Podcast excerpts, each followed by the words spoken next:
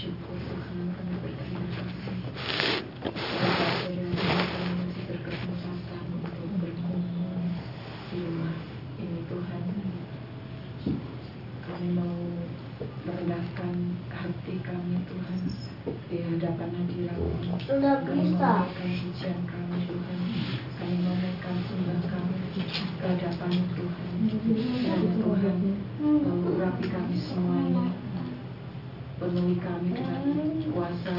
kudusmu Tuhan supaya apa yang kami lakukan pada saat sore hari ini hanyalah engkau hanyalah karena engkau Terima kasih Tuhan kami eh, serahkan caranya cara pada sore hari ini Tuhan.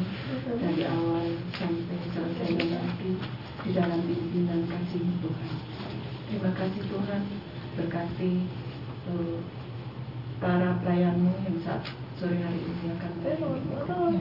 berkati juga keluarga di tempat ini Tuhan yang telah menyediakan tempat dan segala sesuatunya berkati berlimpah dan kiranya teman-teman kami, sahabat-sahabat kami, saudara-saudara kami yang masih di dalam perjalanan kiranya Tuhan tibakan sampai di tempat ini dengan sehat, selamat, tanpa kurang satu apa pun Tuhan supaya boleh bersama-sama dengan menaikkan pujian kami menaikkan sembah kami dan terlebih dulu Tuhan boleh eh, kami berbicara tentang memperbi- memperbicarakan tentang firman Tuhan.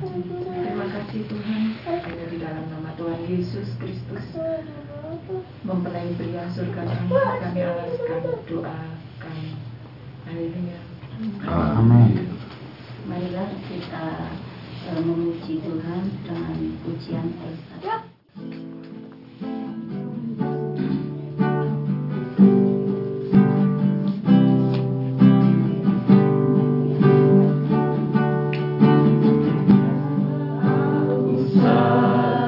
O barco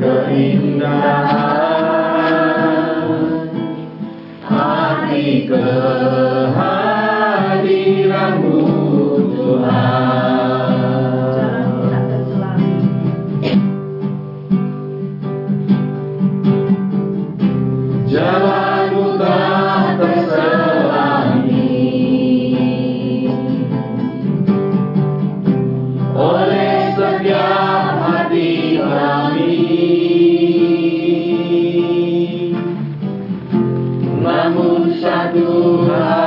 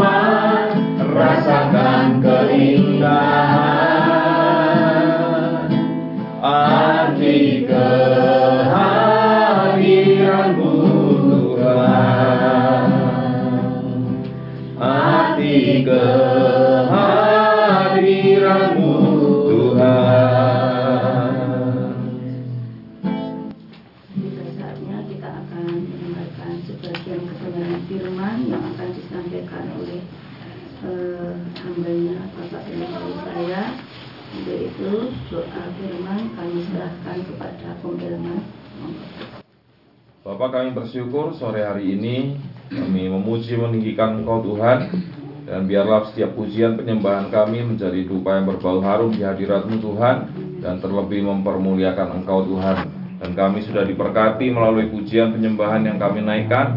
Saat ini kami menyediakan hati kami menyiapkan hati kami membuka hati kami Tuhan untuk ditaburi oleh benih firman-Mu Bapa. Kiranya Engkau urapi lidah bibir hambamu Tuhan dengan pengurapan yang baru daripadamu Tuhan untuk dibagikan pada kami semua Tuhan agar benih yang ditaburkan ini bertumbuh subur Tuhan dan berbuah-buah Tuhan. Dan berikan kami semua saat ini hikmat juga Tuhan untuk kami bisa berbagi satu sama lain juga Tuhan. Untuk kami bisa sharing juga nantinya satu sama lain. Untuk saling menguatkan juga Tuhan. Kami bersyukur dan terima kasih Bapak Biarlah kami semua Tuhan bukan hanya menjadi pendengar saja Tuhan Tapi kami mau menjadi pelaku-pelaku firman-Mu Bapa. Kami bersyukur dan terima kasih Hanya di dalam nama Tuhan Yesus Kristus kami siap untuk menyambut firman-Mu Mari semua yang percaya katakan Amin Amin. Shalom Bapak Ibu Saudara sekalian Shalom. Selamat Tuhan kita dapat bertemu di tempat ini Semua karena kebaikan Tuhan Kasih setia Tuhan dalam kehidupan kita. Mula pertama saya ucapkan terima kasih Untuk Bapak Hari Wibowo dan Ibu serta keluarga yang menyambut kami membuka rumahnya untuk kita sekalian dapat berbagi firman Tuhan di sore hari ini. Dan terima kasih atas kehadiran dari Bapak Ibu, saudara sekalian yang telah berkenan hadir meskipun dalam suasana perpegan ya, hampir eh, Idul Fitri, tapi kita bersyukur kita bisa meluangkan waktu di tengah kesibukan kita dan kita akan sama-sama belajar dari firman Tuhan. Jadi dalam eh, PA rumah ini atau Home Bible Study Eh, kita bukan hanya satu arah tetapi dua arah. Jadi Bapak Ibu nanti yang mau menanggapi, yang mau menambahkan, yang mau berbagi, yang mau bersaksi, monggo dipersilahkan gitu ya. Kita masuk dalam tema perbedaan anak terang dan anak gelap. Ya, kita melanjutkan di dalam 1 Yohanes pasal yang kedua 1 Yohanes pasal 2 ayat yang ketujuh sampai ayat yang ke-11. 1 Yohanes pasal 2 ayat 7 sampai 11. Mohon hambanya Pak Iwan membacakan. 1 Yohanes pasal 2 ayat 7 sampai 11. perintah yang baru. Saudara-saudara yang kekasih, bukan perintah baru yang kutuliskan kepada kamu, melainkan perintah lama yang telah ada padamu dari mulanya. Perintah lama itu ialah firman yang telah kamu dengar. Namun perintah baru juga yang kutuliskan kepada kamu telah ternyata benar di dalam dia dan di dalam kamu. Sebab kegelapan sedang lenyap dan terang yang benar telah bercahaya. Barang siapa berkata bahwa ia berada di dalam terang, tetapi ia membenci saudaranya, ia berada di dalam kegelapan sampai sekarang. Barang siapa mengasihi saudaranya, ia tetap berada di dalam terang, dan di dalam dia tidak ada penyesatan. Tetapi barang siapa membenci saudaranya, ia berada di dalam kegelapan dan hidup di dalam kegelapan. Ia tidak tahu ke mana ia pergi, karena kegelapan itu telah membutakan matanya. Amin. Makasih Pak. Ya, berbahagia setiap kita yang baca, mendengar, merenungkan dan melakukan firman Tuhan. Bapak Ibu Saudara sekalian, di waktu yang lalu kita sudah bahas tentang ayat 7 dan 8, yaitu tentang perintah baru. Perintah yang lama tetapi baru, ya, tetapi kita melihat dikatakan firman Tuhan di waktu yang lalu bahwa sejak zaman Musa, sejak zaman dulu sebenarnya sudah Tuhan perintahkan agar umat Israel ya di waktu itu Israel kuno ya itu saling mengasihi tetapi dikatakan terbatas ya. Hanya dikatakan satu bangsa sesama Israel. Kemudian kita masuk di zaman uh, Tuhan Yesus.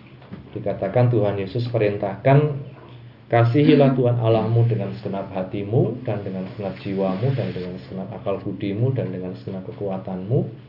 Di sisi lain Tuhan Yesus katakan perintah lain yang sama dengan itu adalah kasihilah sesama manusia seperti dirimu sendiri. Jadi bukan sekedar mengasihi sesama bangsa Israel, tapi kemudian dikatakan ada mengasihi sesama manusia, mau bangsa Israel, mau itu kemudian keturunan Samaria seperti perumpamaan orang Samaria yang baik hati bahkan e, kemudian Tuhan Yesus berikan perumpamaan waktu itu tentang kambing dan domba. Ada Kristen kambing ada Kristen domba Kristen domba dikatakan dia melihat sesamanya terutama yang lemah yang kemudian tidak berdaya yang mengalami sakit yang mengalami kesulitan dia bisa memperhatikan tetapi di sisi lain, Kristen kambing dia perhatikan sesamanya yang lemah, yang sakit, yang kesulitan dia tidak terpikir untuk memperhatikan. Jadi gitu ya, beda ya Bapak Ibu. Bukan tidak memperhatikan tapi tidak terpikir untuk memperhatikan. Maka e, mereka tanya sama Tuhan Yesus, "Tuhan, kapan Engkau e, lemah dan kami tidak perhatikan? Tuhan, kapan Engkau sakit kami tidak memperhatikan?" Nah, Tuhan Yesus katakan, apa yang kau perbuat untuk uh, saudaramu yang paling lemah, yang sedang sakit, engkau melakukannya untuk aku, untuk Tuhan. Ya, maka bukannya tidak memperhatikan, tetapi tidak terpikir untuk memperhatikan, gitu Bapak Ibu sekalian. Nah, ini kita melihat kemudian di Yohanes pun kita melihat Tuhan Yesus memberikan perintah kepada para murid perintah baru. Ya, aku berikan perintah baru untuk kamu saling mengasihi para murid dan sekarang dikatakan punya satu teladan yaitu Tuhan Yesus. Ya, kita mengasihi sama sesama bukan karena kita kuat, bukan karena kita hebat, bukan karena kita luar biasa, tetapi karena Tuhan Yesus. Ya. Seringkali orang membatasi kasih pada sesama itu eh, dengan karakter atau dengan tipe. Ya, kalau dalam eh, ilmu psikologi itu ada yang tipenya sanguin, ada yang tipenya melankolis, ada yang tipenya flekmatis, dan lain sebagainya. Jadi kadang ada orang berpikir kalau mengasihi sesama itu ya harus seperti orang sanguin, harus terlihat uh, wah sangat mengasihi, shalom, kemudian apa dan luar biasa. Padahal ada juga tipe yang lain Bapak Ibu Saudara sekalian, mengasihi tetapi dengan cara yang berbeda. Nah, kita melihat Tuhan uh, merintahkan kita mengasihi sesama mau tipenya mau tipenya modelnya seperti apa pun firman Tuhan katakan kasihilah sesamamu manusia seperti dirimu sendiri saling mengasihi perintah ini lama sejak dulu sudah kita tahu bahkan sampai sekarang. Tetapi dikatakan oleh Rasul Yohanes perintah ini baru sampai sekarang. Artinya walaupun kita sudah tahu, kita masih terus belajar untuk menerapkan kasih ini pada sesama. Ya. Kita masih belajar ternyata sampai saat ini untuk saling mengasihi. Ya, kalau saling mengasihi itu memang firman Tuhan katakan kita perlu belajar. Ya. Dan e, kalau kita lihat tadi dalam ayat yang ke-8 namun perintah baru juga yang kutuliskan kepada kamu telah ternyata benar dalam dia dan di dalam kamu sebab kegelapan sedang lenyap dan terang yang benar telah bercahaya. Dikatakan dalam judul tadi, judul PA kita ada terang, ada gelap. Ya, dalam hal ini, Bapak Ibu, terang dan gelap dihubungkan dengan cara kita, hati kita untuk mengasihi sesama manusia, karena kita mengasihi Tuhan dan karena kita sudah mendapat kasih yang dari Tuhan. Maka ekspresi kita mengasihi Tuhan adalah dengan mengasihi sesama. Ya. Kalau kita e, mendengar kata ekspresi Bapak Ibu Saudara sekalian atau gaya kita atau cara kita mengasihi Tuhan, sering kali kita dapat membatasi Ekspresi itu misalnya kalau orang Kristen, Pantekosta, karismatik, ekspresinya dalam pujian penyembahan. Ya. Lebih ekspresif daripada umat lain, bandingkan dengan Katolik mungkin, bandingkan dengan orang gereja lain. Seringkali orang Kristen, ya karena kita Pantekosta, yang ngomong Pantekosta saja. Seringkali Pantekosta atau karismatik merasa lebih mengasihi Tuhan karena dia bisa berekspresi dalam pujian penyembahan ketika dia menaikkan tangan, ketika dia melompat-lompat, ketika dia melakukan uh, pujian dengan ekspresif, dia merasa lebih mengasihi Tuhan daripada orang gereja lain. Kalau gereja lain nyanyi adem-adem saja, dia merasa wah itu kurang mengasihi Tuhan. Ya, tanpa disadari kita bisa punya pemikiran seperti itu, Bapak Ibu.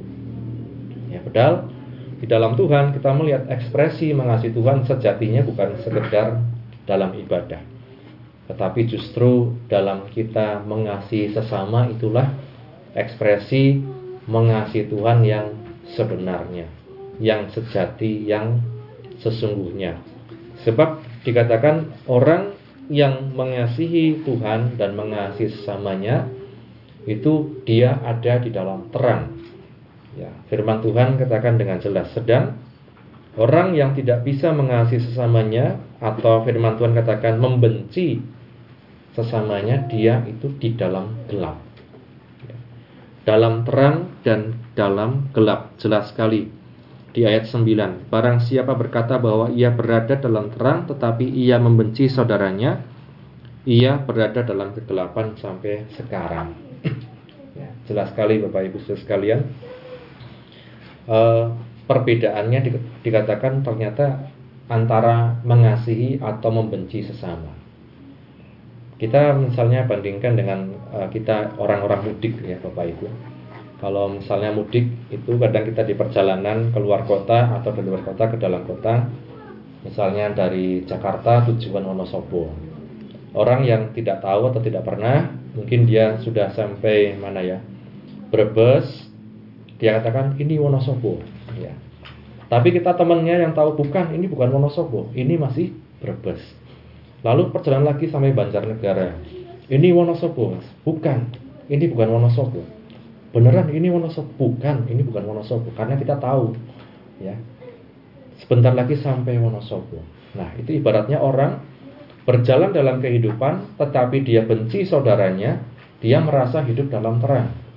Dia merasa sudah mengasihi Tuhan, padahal dia masih dalam gelap. Karena apa? Dia benci sesamanya, dia benci saudaranya. Ya. Seringkali kita pikir kita sudah ibadah, kita sudah melayani Tuhan, kita sudah berkorban bagi Tuhan, lalu kita berkata saya ini terang dunia. Padahal mungkin dengan yang serumah dengan kita kita masih benci. Ya, atau dalam bahasa lain bencekno, ya. Bencekno. Kalau aku ketemu si A kok bencekno tenan, ya. Kalau ketemu si B kok bencekno tenan. Nah, itu firman Tuhan katakan masih dalam gelap. Ya, padahal firman Tuhan tadi dikatakan kegelapan sedang lenyap dan terang yang benar telah bercahaya. Ya, di ayat yang ke-8 terakhir ya. Kegelapan itu sebenarnya sedang lenyap Bapak Ibu. Jadi kita kalau masih dalam kegelapan artinya lama kelamaan kita bisa ikut-ikutan lenyap. Kegelapan ini sedang lenyap. Ya, terang kalau dalam warna putih dan gelap lah, putih dan hitam misalnya. Tidak bisa langsung putih langsung hitam, tidak bisa hitam langsung putih. Ya, kalau Bapak Ibu atau anak-anak kecil sekolah minggu itu latihan mewarnai pakai air tuh sering kali ada yang namanya gradasi. Ya dari hitam abu-abu abu-abu putih-putih kemudian putih. Ya artinya bapak ibu orang tidak bisa langsung tadinya benci saudaranya kemudian langsung berubah total jadi mengasihi. Ada satu tahapan ada satu proses demikian juga sebaliknya tidak bisa orang tidak bisa tadi mengasihi kemudian langsung benci tidak bisa langsung gitu. Tapi ada proses yang membuat dia kok semakin benci, kok semakin benci, semakin benci, ya, sampai kemudian berada dalam kegelapan. Nah, kita dalam firman Tuhan Bapak Ibu, segala sesuatu dalam dunia ini katakan kegelapan sedang lenyap. Ya, kalau kita tidak mau ikut-ikutan lenyap, artinya jangan sampai kita masuk dalam satu kebencian yang terpelihara. Ya, membenci kebencian itu artinya kita masih mau dalam kegelapan yang padahal sedang lenyap.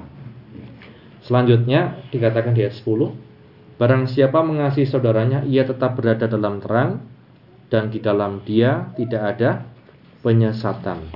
Ayat 11, tapi barang siapa membenci saudaranya ia berada dalam kegelapan dan hidup dalam kegelapan. Ia tidak tahu ke mana ia pergi karena kegelapan itu telah membutakan matanya. Seperti orang tadi dia berpikir sudah sampai Wonosobo, ternyata masih Brebes. Dia berpikir sudah sampai Wonosobo, ternyata masih Banjarnegara. Ya. Ia tidak tahu ke mana ia pergi karena kegelapan telah membutakan matanya. Ya. Jadi kita Bapak Ibu Saudara sekalian hal yang sederhana kita bisa tidak tahu arah tujuan hanya karena membenci orang lain, membenci saudara kita, membenci sesama kita. Jadi kalau istilahnya itu jadi ambiang ya. Jadi pandangan kita itu jadi nggak jelas. Mau ke sini salah, mau ke situ salah, mau bersikap seperti ini salah. Sebenarnya karena apa? Karena membenci saudaranya. Ia berada di dalam kegelapan dan hidup dalam kegelapan. Ya, ini Bapak Ibu sekalian. Ia tidak tahu ke mana ia pergi karena kegelapan itu telah membutakan matanya, membutakan matanya. Nah, dalam firman Tuhan kita melihat Tuhan Yesus sering kali memberikan atau menampilkan mujizat. Salah satunya orang buta bisa melihat. Nah, demikian juga Bapak Ibu dalam kita sebagai anak Tuhan jangan sampai kita ternyata buta.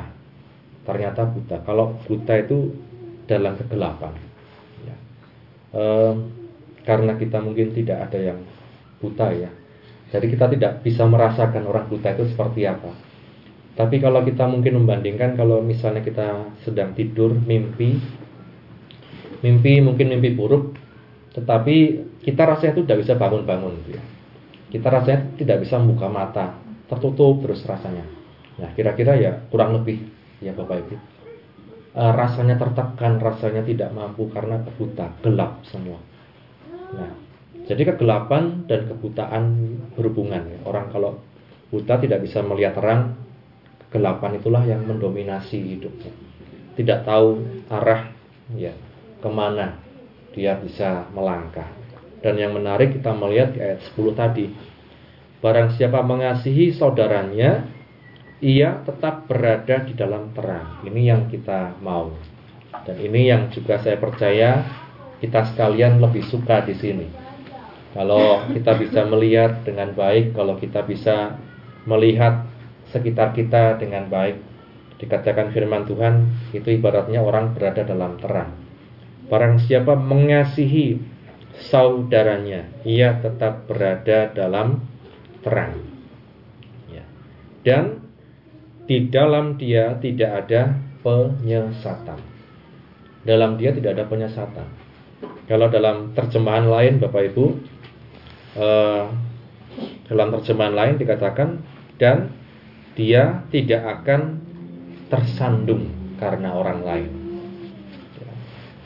dan dia tidak akan mengalami tersandung karena orang lain.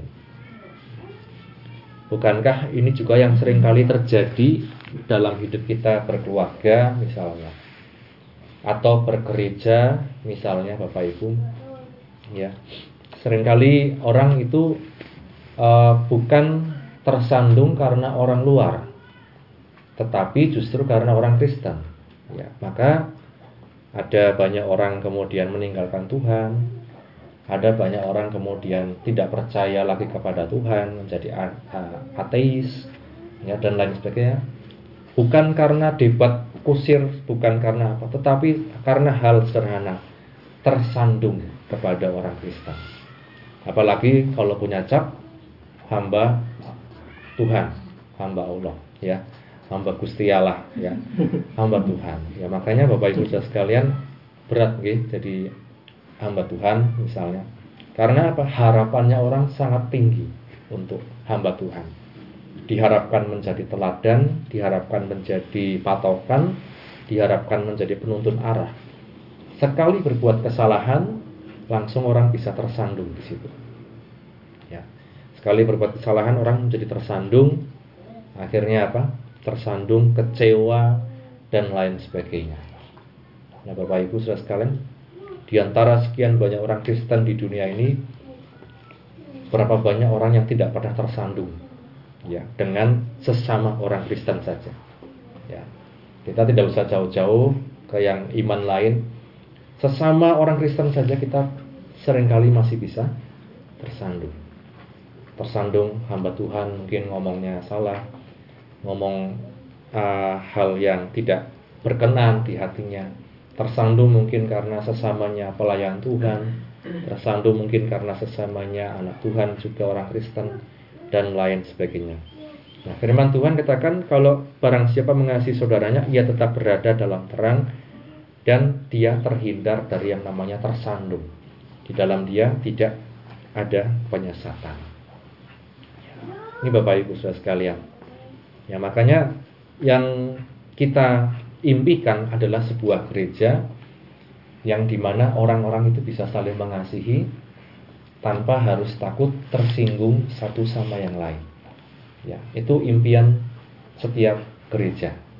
Ya, Bapak Ibu, kalau kita di gereja, misalnya saya saja, misalnya uh, saya saja sebagai hamba Tuhan, misalnya kalau khotbah, misalnya, kalau dalam hati ini masih ada satu rasa, waduh, kalau saya ngomong ini si A tersinggung apa enggak ya? Kalau saya ngomong ini si B tersinggung apa enggak ya? Sebenarnya itu artinya bahwa itu belum sehat ya. Gereja. Tapi kalau semua ya sudah dalam satu kedewasaan, semua dalam satu mengasihi Tuhan, kita bisa ngomong satu sama yang lain tanpa kita merasa takut orang lain itu bagaimana rasanya sama saya ya kalau saya ngomong.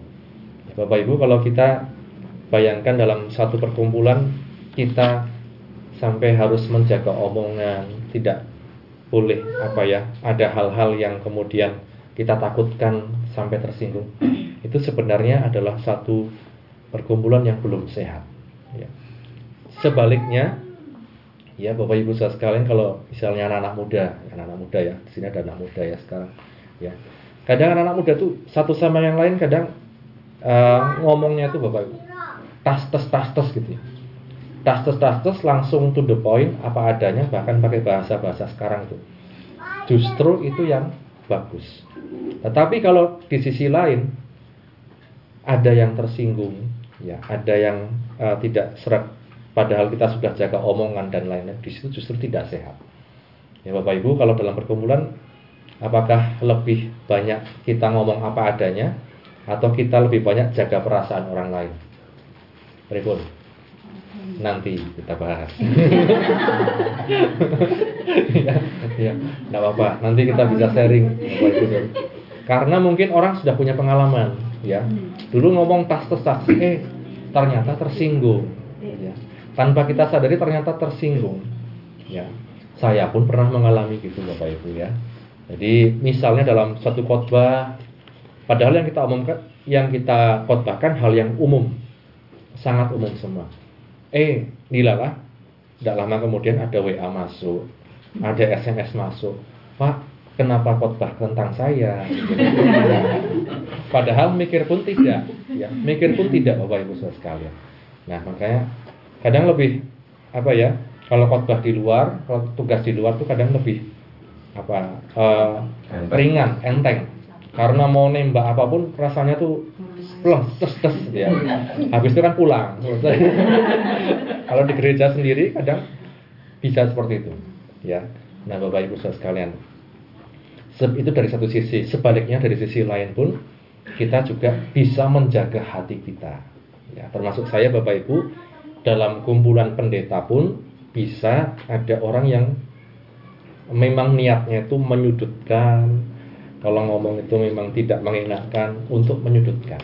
Bagaimana kita jaga hati kita sendiri? Ya, di satu sisi kita bisa kemudian uh, ngomong dengan orang lain dengan penak, enak tanpa tersinggung. Bapak Ibu kalau punya sahabat atau teman seperti itu kita ngomong apa adanya dia menerima dan kita pun dia omongi apa pun menerima itu bagus. Kalau punya sahabat seperti itu. Dan di sisi lain kita bisa menjaga hati kita sendiri. Sehingga apa pun orang lain katakan kita berusaha untuk menjaga hati. Karena apa? Kasih dari Tuhan. Ya, maka Bapak Ibu Saudara sekalian, kuncinya di mana adalah kuncinya kita mengasihi. Bukan kita minta terus untuk dikasihi orang lain. Ya, sering kali yang terjadi masalah kan karena kita minta diperhatikan orang lain, kita minta terus dikasihi orang lain, kita minta terus dikasihani orang lain, tetapi kita tidak sibuk untuk mengasihi orang lain. Kita tidak sibuk untuk mengasihi orang lain terlebih dahulu. Kalau kita sibuk mengasihi orang lain, Bapak Ibu sudah sekalian, artinya tidak ada tempat lagi untuk ego kita sendiri. Untuk kita merasa kok saya tidak diperhatikan ya, kok saya di apa ya digelendengi. Kita lihat orang lain lagi ngobrol berdua, kita sendirian, kita rasanya waduh kok aku digelendengi gitu ya. Kayak ngomong ke yang mana gitu, kayak yang mana gitu. padahal tidak, ya padahal tidak seperti itu. Nah maka eh, kita mulai Bapak Ibu kasihilah jiwa-jiwa yang belum mengenal Tuhan. Di situ justru kita punya fokus mengasihi orang lain, menangisi jiwa-jiwa yang lain yang belum mengenal kasih Tuhan. Baru kemudian kita tidak kemudian disibukkan dengan perkara-perkara, wah kok saya disakiti, kok saya mengalami ini, saya mengalami itu. Maka sekali lagi gereja yang baik, gereja yang dewasa tidak terus menerus berputar, berputar tuh ya. Bisa jadi ada masalah, tetapi tidak terus berputar pada masalah, eh si A kepahitan, ya. Kemudian besoknya pemberesan, kemudian selesai. Besoknya lagi si B yang kepahitan, kepahitan karena perkataan orang, karena apa?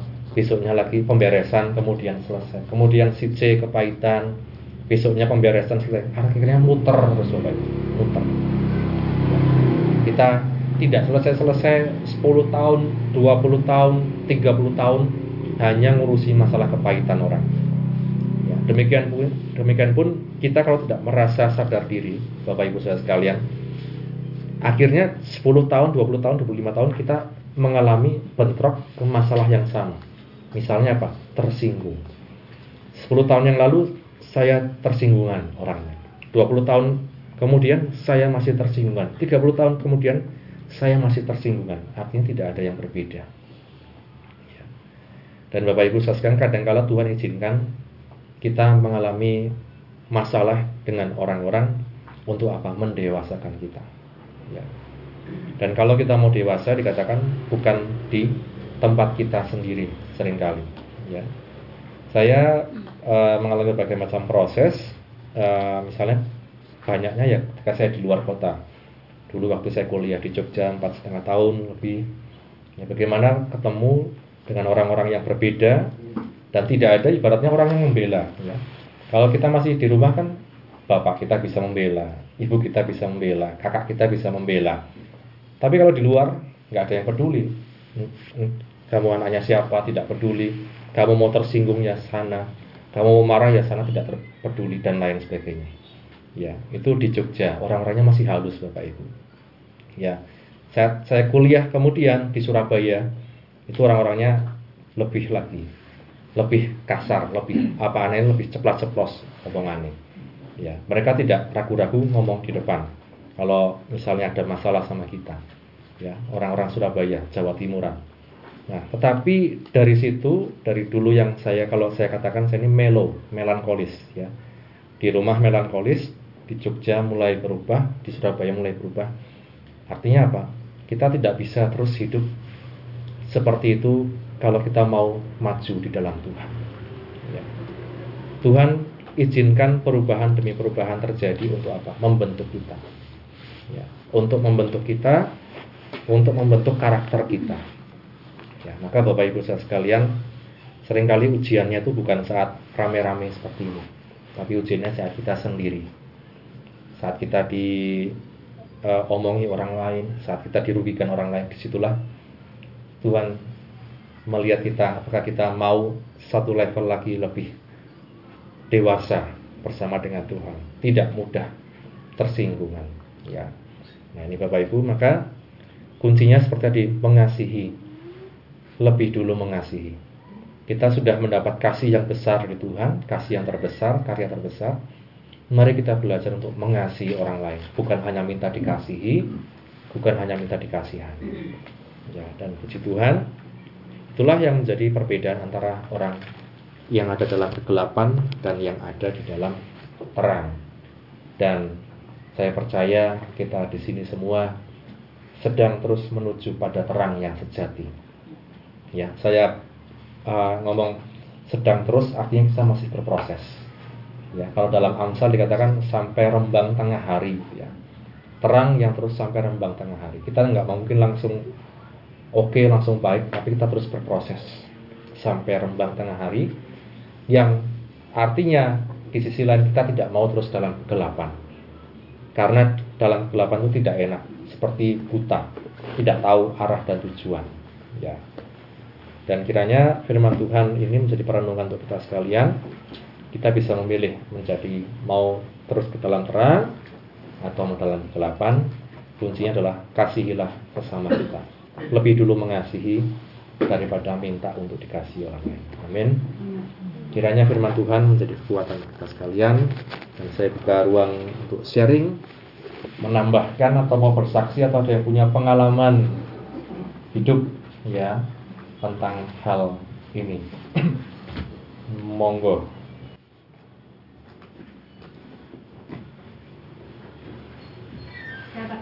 Oh, okay. siap rindu saya dua minggu nggak mengikuti. Uh, puji Tuhan terima kasih atas firman yang sudah disampaikan uh, hambanya. Uh, sore hari ini saya akan menyampaikan dua hal. Mungkin yang pertama kesaksian dulu, yang kedua nanti sedikit ada mungkin saya minta apa ya pencerahan. uh, pertama uh, kejadiannya sore kemarin kita jam setengah empat. Uh, saya pagi kan uh, goreng brokoli lah gitu ya. Terus masih ada sisa setengah piring saya taruh di meja biasa. Nah itu pagi masih ada uh, pagi saya goreng siangnya itu jam sekitar jam setengah empat masih ada. Terus tak lihat semutan gitu loh disemutin gitu. Nah kan saya kalau goreng brokoli kan piring saya kasih tisu yang penyerap itu baru kalau yang sudah digoreng saya taruh di atasnya. Jadi minyaknya tuh ngumpul di tisunya. Saya taruh di kompor saya pikir uh, untuk mengusir apa itu uh, semut-semutnya. Saya pikir gitu. Saya hidupin saya matiin. Dah. Kan semutnya mulai ke mana-mana. Saya hidupin lagi saya matiin sampai tiga kali. Terus udah panas itu uh, piringnya. Saya matiin kompornya saya ke kamar. Nah baru selang berapa detik saya ke kamar ada suara tak gitu pecah hmm. saya langsung lari saya pikir apa yang jatuh gelas apa apa saya ke dapur ternyata api sudah menyala di atas piring itu yang pecah dan itu di atas kompor dan sebelahnya itu gas 12 kilo.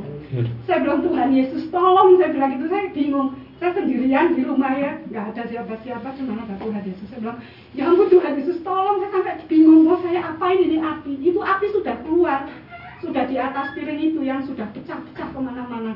Terus saya langsung pikir ambil apa uh, lapel yang basah, saya langsung taruh ke atas itu apa eh, gorengannya itu yang pecah itu di atas kompor itu. Ah puji Tuhan haleluya. Api langsung mati.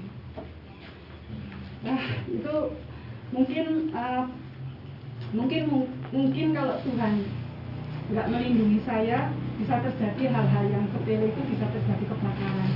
Cuman saya percaya ini Tuhan masih melindungi saya dan rumah saya. Uh, ya mungkin juga ini buat pe- pembelajaran saya juga. Mungkin dari minyaknya itu bisa dari panasnya itu ya saya. Mungkin dari panasnya itu terus bisa menghasilkan api. Jadi itu juga biar saya nggak seperti itu lagi gitu. Dan memang benar-benar Tuhan Yesus luar biasa melindungi saya kemarin sore. Amin. saya terlepas dari kebakaran dan saya sendiri juga puji Tuhan. Selamat dan bisa berkumpul di tempat ini. Semua itu karena kebaikan Tuhan. Nah, terus yang kedua eh, tadi eh, eh, Bapak Gembala membicarakan tentang eh, apa ya mengampuni eh maaf eh, kebenci eh, apa mem- saya pengen tanya perbedaannya membenci. Kalau kita nggak ada kebencian dan kecewa gitu. Kita kan membenci jelas nyong benci karo dhewe kan gitu ya. Tapi kalau kecewa kan istilah lebih halus lagi. Saya kok kecewa ya sama orang itu gitu loh misalnya. Nah apakah itu juga kita berarti sama juga kita di dalam kegelapan Eh, istilahnya itu sama halnya juga nggak baik buat kerohanian kita. Untuk kebencian itu juga ada di dalam diri kita. Apa ke- kecewaan kekecewaan itu ada di dalam diri kita.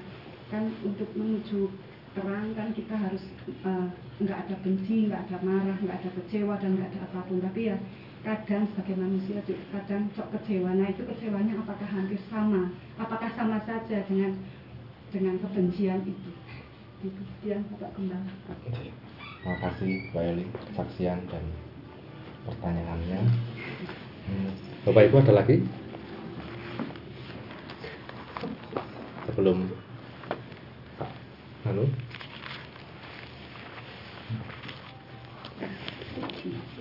Pak Edi. One by one aja. Oh, one by one. Oh, siap. Biar mateng gitu. Oh, biar. Oke, siap. Mungkin sedikit menang- menanggapi aja ya. iya Jadi eh, karena ini sifatnya sharing juga kan, Iya. jadi sebelum nanti jawaban yang full, nanti saya sedikit menanggapi aja. iya Antara kecewa sama benci itu biasanya tuh benci itu sudah akumulasi dari kekecewaan. Hmm. Jadi awalnya itu pasti berdasarkan kecewa. Ya, misalnya kadang kita Hmm. Eh, gelo gitu Iya. kan gelo dulu waduh kok kayak gini ya? Nah, gitu kan. Kok rasanya nah itu kalau ndak langsung dihancurkan saat itu juga itu akan berkembang. Lama-lama akan menjadi satu kebencian gitu. Nah makanya kalau bisa lagi di level kecewa ini kita bereskan dulu. Jadi ya wis namanya manusia ini kita harus sadari tidak ada yang bisa sempurna ya itu satu hal yang perlu kita sadari bahwa tidak ada manusia yang bisa sempurna dan tidak ada manusia yang bisa memuaskan semua orang juga. Jadi pasti suatu saat sehebat-hebatnya orang, ya seperti tadi dikatakan bahkan hamba Tuhan pun yang kita anggap patokan wah ya, mungkin bukan gembala, mungkin kita lihat kadang pendeta besar ya, kadang yang wah ujung-ujungnya apa? Nanti kita melihat satu hal kecil aja ya, sifat dasar manusia gini. Sembilan kebaikan, begitu kita lihat satu aja yang jelek itu sudah kecewa. Nah itu kalau kita dibumbuin lagi sama iblis nanti pertama kita sudah kecewa terus ditambahi lagi waduh iya kok kayak gitu terus. Wah kamu tidak diperhatikan itu. Terus apalagi gini gini gini. Akhirnya nanti lama-lama menjadi benci. Ya kalau sudah timbul kebencian itu ya namanya kita benci orang sama aja udah bunuh orang juga kan ya. Terutama pembunuhan karakter juga ya itu yang repotnya kan setelah kecewa itu biasa kecewa itu kadang tidak kita pendam sendiri akhirnya menular. Gitu eh dek ngerti ora sih? Kayak jane dikira api jebulane. Walah wis nek dek ngerti asline wae ngene ngene ngene nah, ya toh. Eh, mesti kan kecenderungannya seperti itu. Iya. akhirnya dari satu orang berkembang ke yang lain wah yang di sini tambahi lagi ke sini wah akhirnya kebencian yang tadinya hanya pilih kita sendiri jadi banyak orang nah itu virus. Ya makanya begitu kita mulai merasa kecewa ya kita malah justru saya lebih suka sih kalau kita kecewa sama orang kita selesaikan sendiri. Kalau memang kita perlu langsung ngomong sama orangnya lebih baik langsung. Daripada itu berkembang ke yang lain ya even siapa pun siapa pun yang kita merasa kecewa lebih baik kita ajak ngobrol aja. Kok saya rasanya kok kurang pas ya kok gini-gini atau kadang kan salah paham. Mungkin kadang ya memang wah aku ini karpe harusnya kok kamu itu seperti ini kok ternyata seperti ini gitu loh. Kok bisa? gitu mohon penjelasannya atau gimana gitu. Ya kalau memang tidak bisa dijelaskan dengan cara ini ya sudah. Satu-satunya hal yang perlu kita lakukan ya matikan kekecewaan itu sudah. Ya kita minta ampun aja ya udah. Kalau memang sudah seperti itu ya syukuri aja udah ya kan ya itu aja tambahan sedikit Terima kasih Pak Elman tambahannya. Mungkin Pak D, D Pak Iwan Efesus 5 ayat eh, Efesus 4 ayat 31 ya. Hampir sama sih kayak tadi. Efesus Efesus 4 ayat 31 ini 5 5 virus, 5 virus yang bahaya. Efesus 4 ayat 31. Efesus pasal 4 ayat 31 Segala kepahitan, kegeraman, kemarahan, pertikaian dan fitnah hendaklah dibuang dari antara kamu. Demikian pula segala kejahatan. Iya. Eh, mungkin kecewa ini sedikit berhubungan kan berhubungan dengan kepahitan gitu ya. Kecewa bisa seperti kata Bapak Ilman tadi, eh, akumulasi sering kali. Mulai dari kepahitan, tidak dibereskan nanti jadi geram. Geram itu kita ketemu orangnya luarnya baik tapi dalam hati ini kayak membara, geram. Geram. Geram tidak diselesaikan akhirnya jadi marah. Marah tuh mulai keluar. Kayak apa tuh? Gunung berapi mulai keluar. Pedus gembel ya. Udah marah. Udah marah mulai berani bertikai. Bertikai, gelut, bertikai. Bertikai, gelut di media sosial, saling sindir di status, misalnya itu kan pertikaian, akhirnya jadi fitnah terakhir. Fitnah itu lebih kejam dari pembunuhan katanya seperti itu. Jadi fitnah itu katanya seperti itu. Jadi ya seperti Bapak Elman tadi dari awal kita sudah kecewa, mungkin kita bisa perbaiki dulu di situ. Masalahnya kecewa itu bisa macam-macam juga. Ada orang kecewa dengan dirinya sendiri, tidak bisa menerima diri sendiri. Itu bisa kecewa juga, nemen.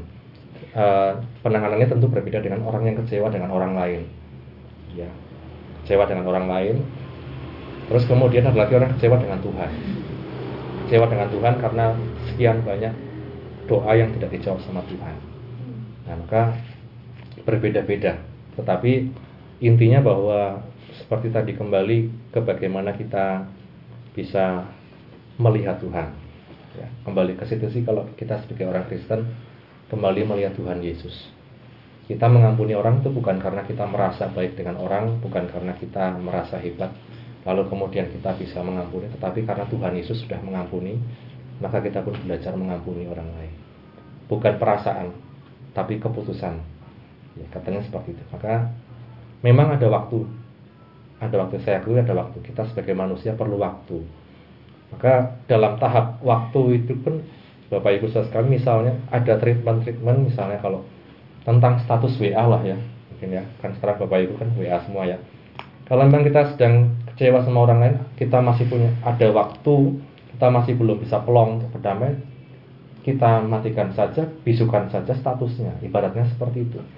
Bukan kemudian kita eto-eto kuat, kemudian kita lihat statusnya, padahal kita panas. ya kita bisukan tidak apa-apa, kita berikan waktu untuk siapa? Diri kita sendiri. Ya, kita tidak bisa mengampuni orang lain kalau diri kita sendiri tidak beres, tidak beres di hadapan Tuhan kan seperti itu. Kita berikan waktu. Kita belum bisa ketemu sama orang lain berpapasan ya ya sudah. Kita memang masih ada waktu. Bukan berarti kita tidak mengampuni, tapi kita memberikan waktu untuk diri kita sendiri. Kita paham, tahu, maka kita mengampuni itu lebih. Oke, jadi kita mengampuni itu tidak bisa dipaksakan. Ya. Me- uh, mengampuni, mendoakan orang lain tidak bisa dipaksakan. Ya Bapak Ibu. Kalau memang kita masih membutuhkan membutuhkan waktu untuk diri kita sendiri, berikan waktu untuk diri kita sendiri, mengerti kasih Tuhan seperti apa, merasakan cinta Tuhan seperti apa, dan baru kemudian kita bisa memberikan apa yang Tuhan berikan pada kita. Kalau kita tidak merasakan ampunan Tuhan, kita tidak bisa mengampuni orang lain. Kita tidak bisa memberikan apa yang kita tidak tidak miliki dan tidak rasakan. Kalau tidak merasakan berkat Tuhan, kita tidak bisa memberkati orang lain.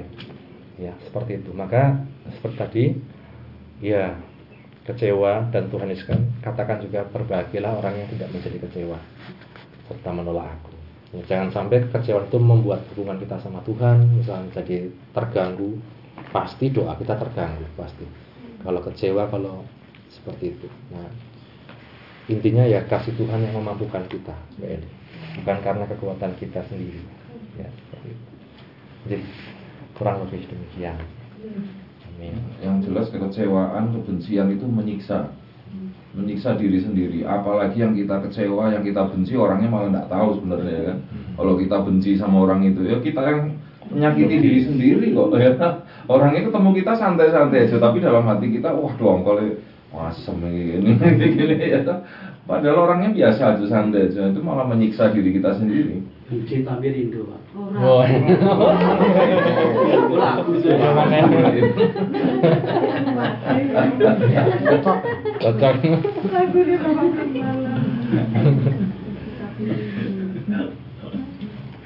Monggo yang mau melanjut. oh iya ini nggak biasa lah. Ya memang apa?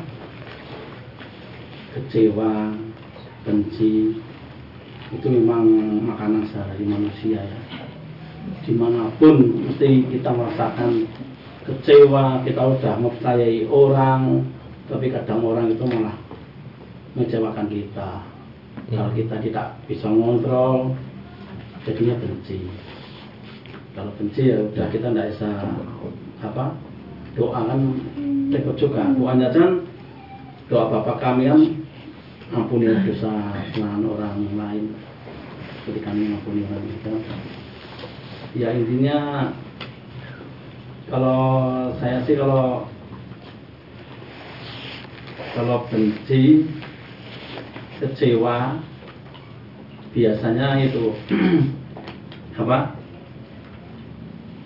Kalau memang tidak tidak pengaruh banget dengan dengan apa dengan, kalau apa namanya eh, nyawa atau apa itu ya intinya kita Tuhan Tuhan aja yang yang minta kita itulah kekuatan lah. Intinya kita cuma pelaku cuma Tuhan yang melakukan aja. Itu aja om yes Oke, Siap, Pak D. proses intinya lah Eh, saya hanya nambah aja nih. Terima kasih ini baru pertama kali datang di artinya saya kembali ke rumah lagi. Bukan anak yang terhilang.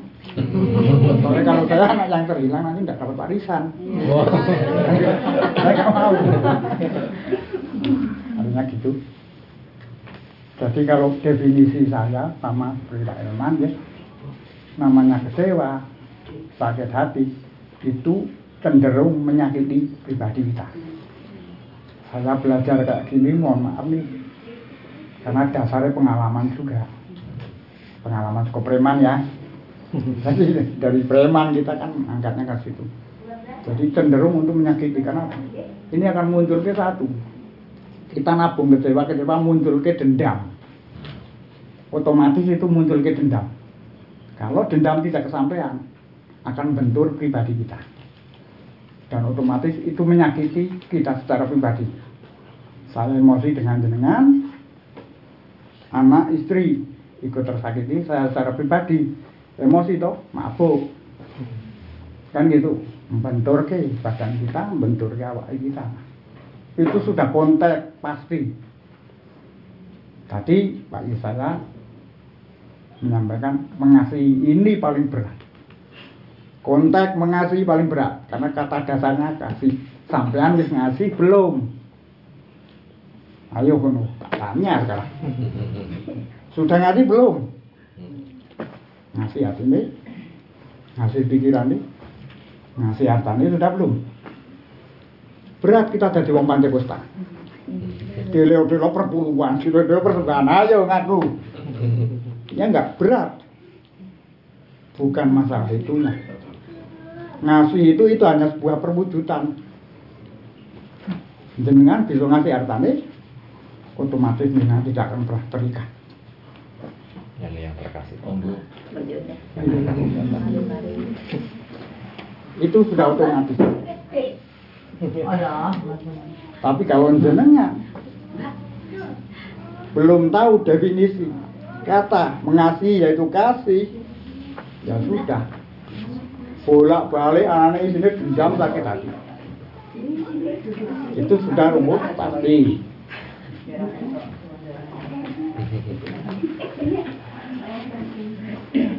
Jadi gambaran saya secara pribadi, waduh, luar biasa kita belajar.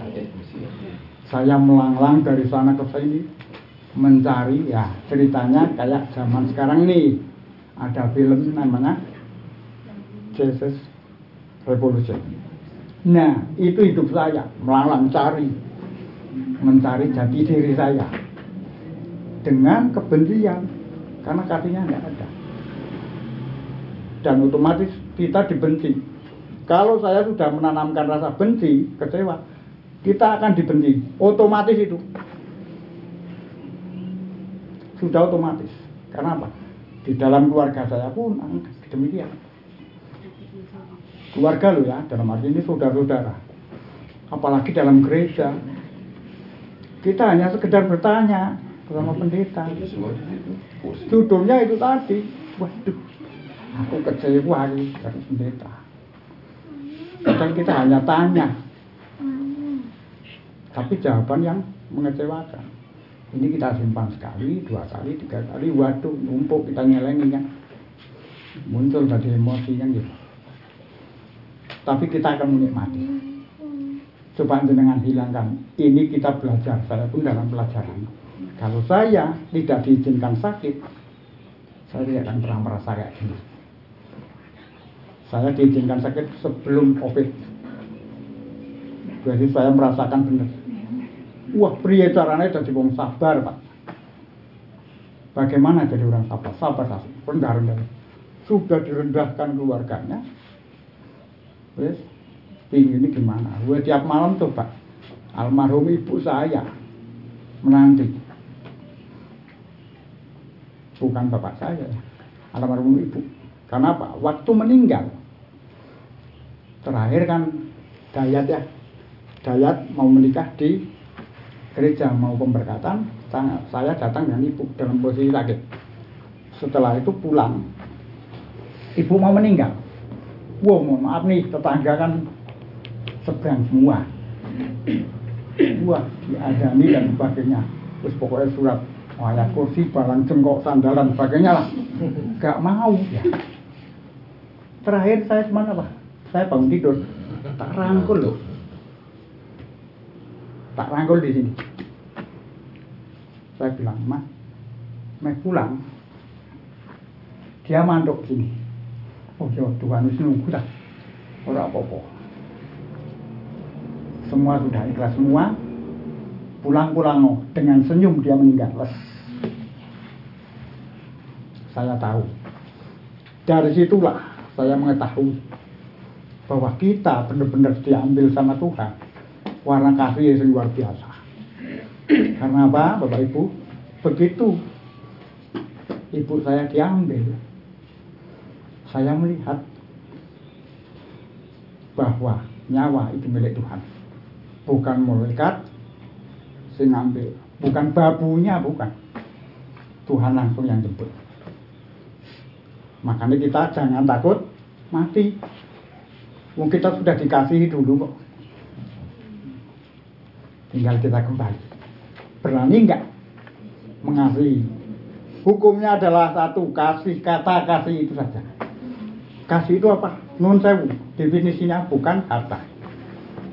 Harta itu hanya bentuk. Tapi ini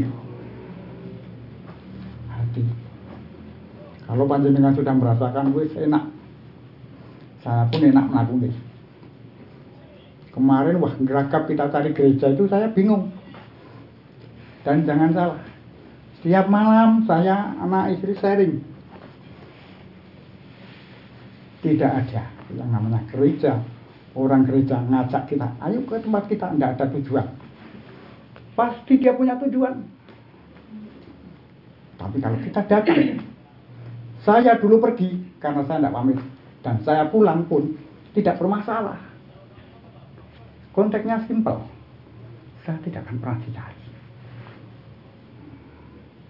Dan jemaat lain pasti tidak berani ngajak kita karena takut apa?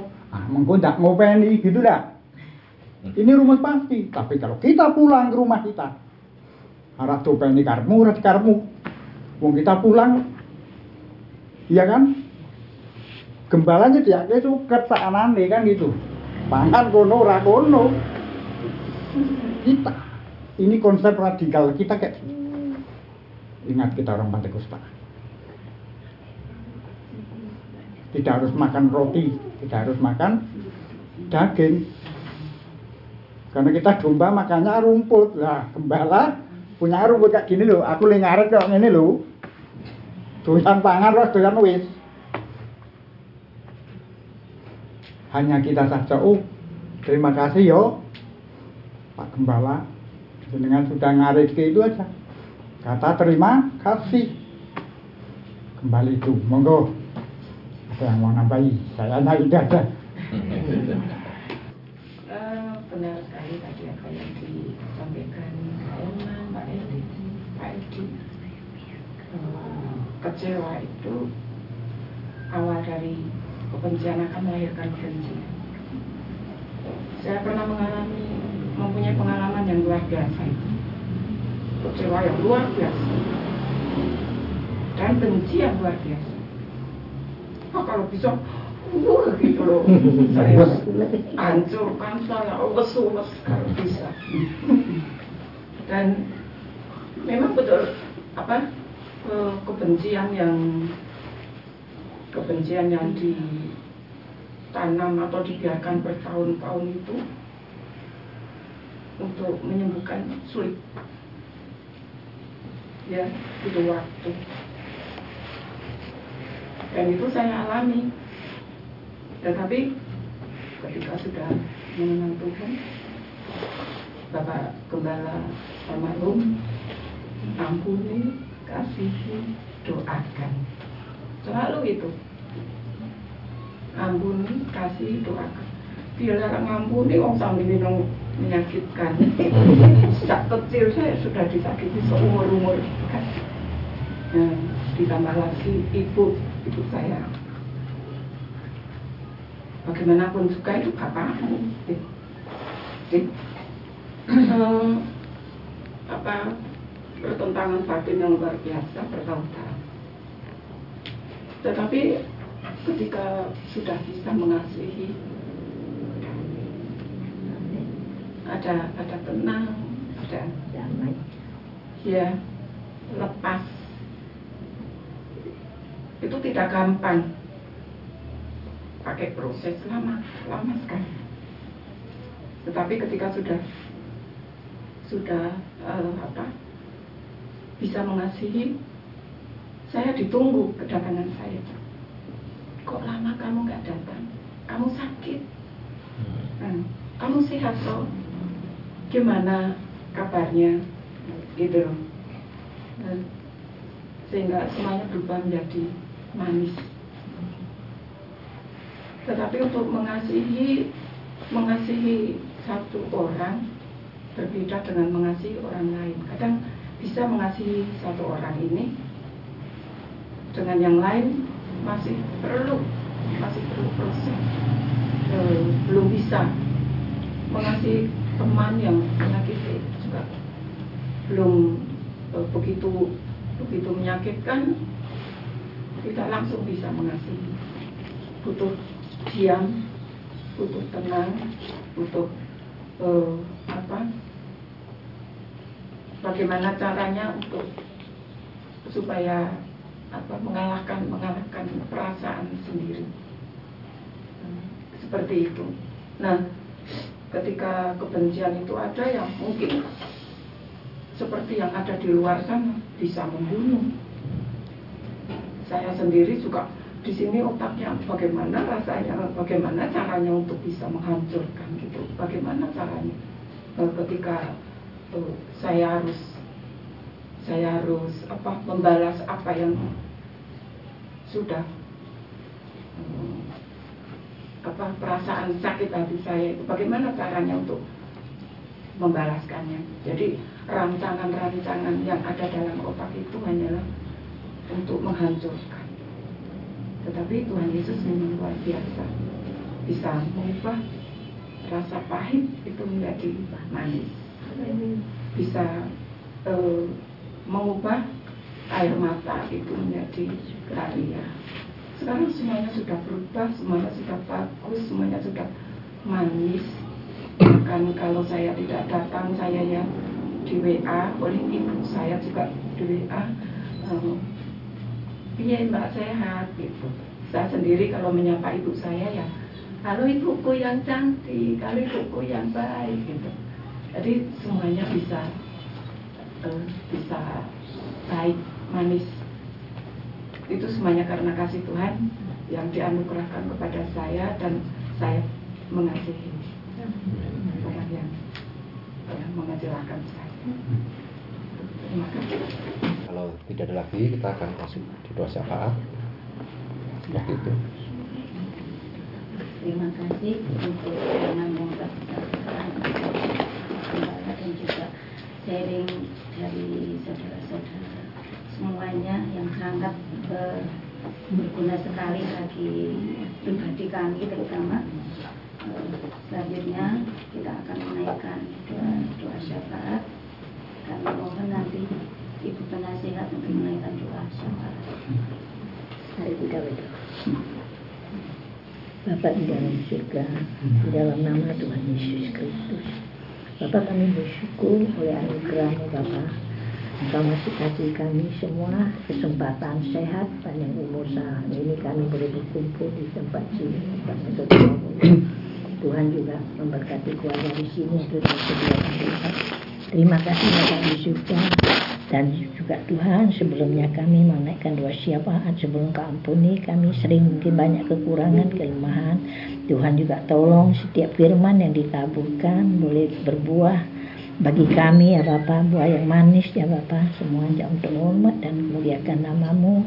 Tuhan juga semua saling akan siling apa saling membagi. Tuhan supaya saling menjadi berkat saling meng, pengalaman satu dengan lain. Lain Tuhan Roh Kudus yang tolong senantiasa ajarkan kami berikan kekuatan Roh Kudus yang bisa memampukan melakukan kebenaran firman-Mu ya Bapa. Bukan kekuatan kami sendiri tetapi oleh kekuatan-Mu yang dari Roh Kudus-Mu yang berikan kekuatan ya Bapa. Terima kasih Bapa. Berkati semua yang hadir ya Bapa. Keluarga-keluarga semua Tuhan memberkati. Seluruh jemaat Tuhan berkati mereka. Tuhan juga berkati baik ibadah besok besok ada latihan maupun Sabtu persekutuan minggu ibadah umum sekolah minggu remaja Tuhan memberkati. Tolong juga jemaat mereka yang keadaan sakit mari Tuhan jamah sembuhkan mereka. Mohon minta anugerahmu Bapa. Tolonglah mereka semua. Bahkan waktu juga yang di eh, jarak sari sana Tuhan. Di Madusari Tuhan jamah Tuhan sembuhkan dia Tuhan. Tuhan dia stroke Tuhan jamah. Mohon minta anugerahmu Tuhan supaya dia juga kembali kepada Engkau. Supaya dia juga dapat keselamatan yang dari Engkau ya Bapa. Terima kasih Tuhan Yesus. Baik anak-anakmu yang lain ibunya Ibu Bambang Tuhan juga jamah pemulihan Tuhan tolong. Baik juga anciknya si Apeng Tuhan juga jamah Tuhan tolong mereka si Agus juga Tuhan berikan kesembuhan dengan sempurna Bapa semuanya untuk hanya hormat dan muliakan namamu hanya engkau adalah penyembuh kami sembuhkan mereka Bapa Terima kasih ya Bapak di dalam surga. Tuhan tolong mungkin ada anak-anakmu yang lain Tuhan jamah. Nah juga anaknya Mas Yes, Daniel dan adiknya Tuhan juga jamah dan berikan kesembuhan kepada mereka yang cacarnya Tuhan sembuhkan dan pemulihan ya Bapak. Terima kasih Tuhan Yesus tolonglah semuanya. Tolong supaya semua orang tua juga diberikan ketabahan, kesabaran ya Tuhan. Apa mereka menghadapi. Tolong juga semua jemaat. Mungkin ada yang lemah dikuatkan, yang malas berikan roh kerajinan ya Bapak kembali beribadah kepada Engkau. Tambahlah juga jiwa-jiwa baru Tuhan. Kalau ada yang belum kerja buka jalan. Yang mungkin kekurangan Tuhan cukupkan kebutuhan mereka ya Bapak terima kasih Bapak di dalam surga. Pada sore hari ini seberapa kami yang hadir kami datang. Mungkin ada yang kurang sehat fisiknya Tuhan jamah Tuhan sembuhkan mereka dengan sempurna. Kuasa biru-birumu kalau penyembuh ya Bapak. Terima kasih Tuhan Yesus. Tolonglah semua. Kalau Tuhan juga ajarkan kami senantiasa mendekatkan diri. Kedatanganmu sudah semakin dekat. Tuhan ajarkan kami senantiasa menguduskan di setiap pribadi kami lepas pribadi lebih dekat kepada Engkau Bapa terima kasih ya Bapak di surga. Kami doakan negara bangsa kami ini Indonesia Tuhan. Negara Indonesia dipulihkan ekonominya Tuhan. Tolong baik presiden wakil presiden semua Tuhan memberkati. Mereka di mana mereka maupun juga seluruh uh, kabinetnya Tuhan juga memberkati di mana mereka akan bertugas. Tuhan baik saat ini juga pemerintah kami akan bertugas di mana pun menghadapi lebaran di mana pun mereka tugas. Tuhan lindungi Tuhan jagai Tuhan pimpin semua berjalan dengan aman damai dan Tuhan tolong jauhkan segala mara bahaya kecelakaan Tuhan tolong semua baik juga saudara-saudara yang setanah negara kami ini mereka yang belum mengenal Engkau Tuhan supaya banyak boleh mengenal Engkau menjadi juru selamat. Ya Bapa terima kasih ya Tuhan Yesus. Tuhan Yesus Tuhan berdoa berkati keluarga di sini saudara bawa mereka keluarganya suami istri orang tua anak-anak. Tuhan juga memberkati mereka usaha pekerjaan mereka. Tuhan berkati. Terima kasih Bapak di surga. Semua kami yang hadir Tuhan juga telah memberkati kami semua. Dengan rohani jasmani semua Tuhan memberkati. Sebentar juga kami akan kembali ke rumah masing-masing jalan kaki naik kendaraan. Makan yang jauh yang mendekat Tuhan lindungi perjalanannya supaya tiba di rumah dengan selamat tidak kurangan suatu apa pun. Terima kasih Bapak di dalam surga. Di dalam nama Tuhan Yesus Kristus kami tutup persekutuan ini. Haleluya Tuhan memberkati engkau dan melindungi engkau. Amin. Tuhan menyinari engkau dengan wajahnya dan memberi engkau kasih karunia. Amin. Tuhan menghadapkan wajah kepadamu dan memberi engkau damai sejahtera. Amin. Doain kami dalam nama Tuhan Yesus Kristus. Bapa terima kasih.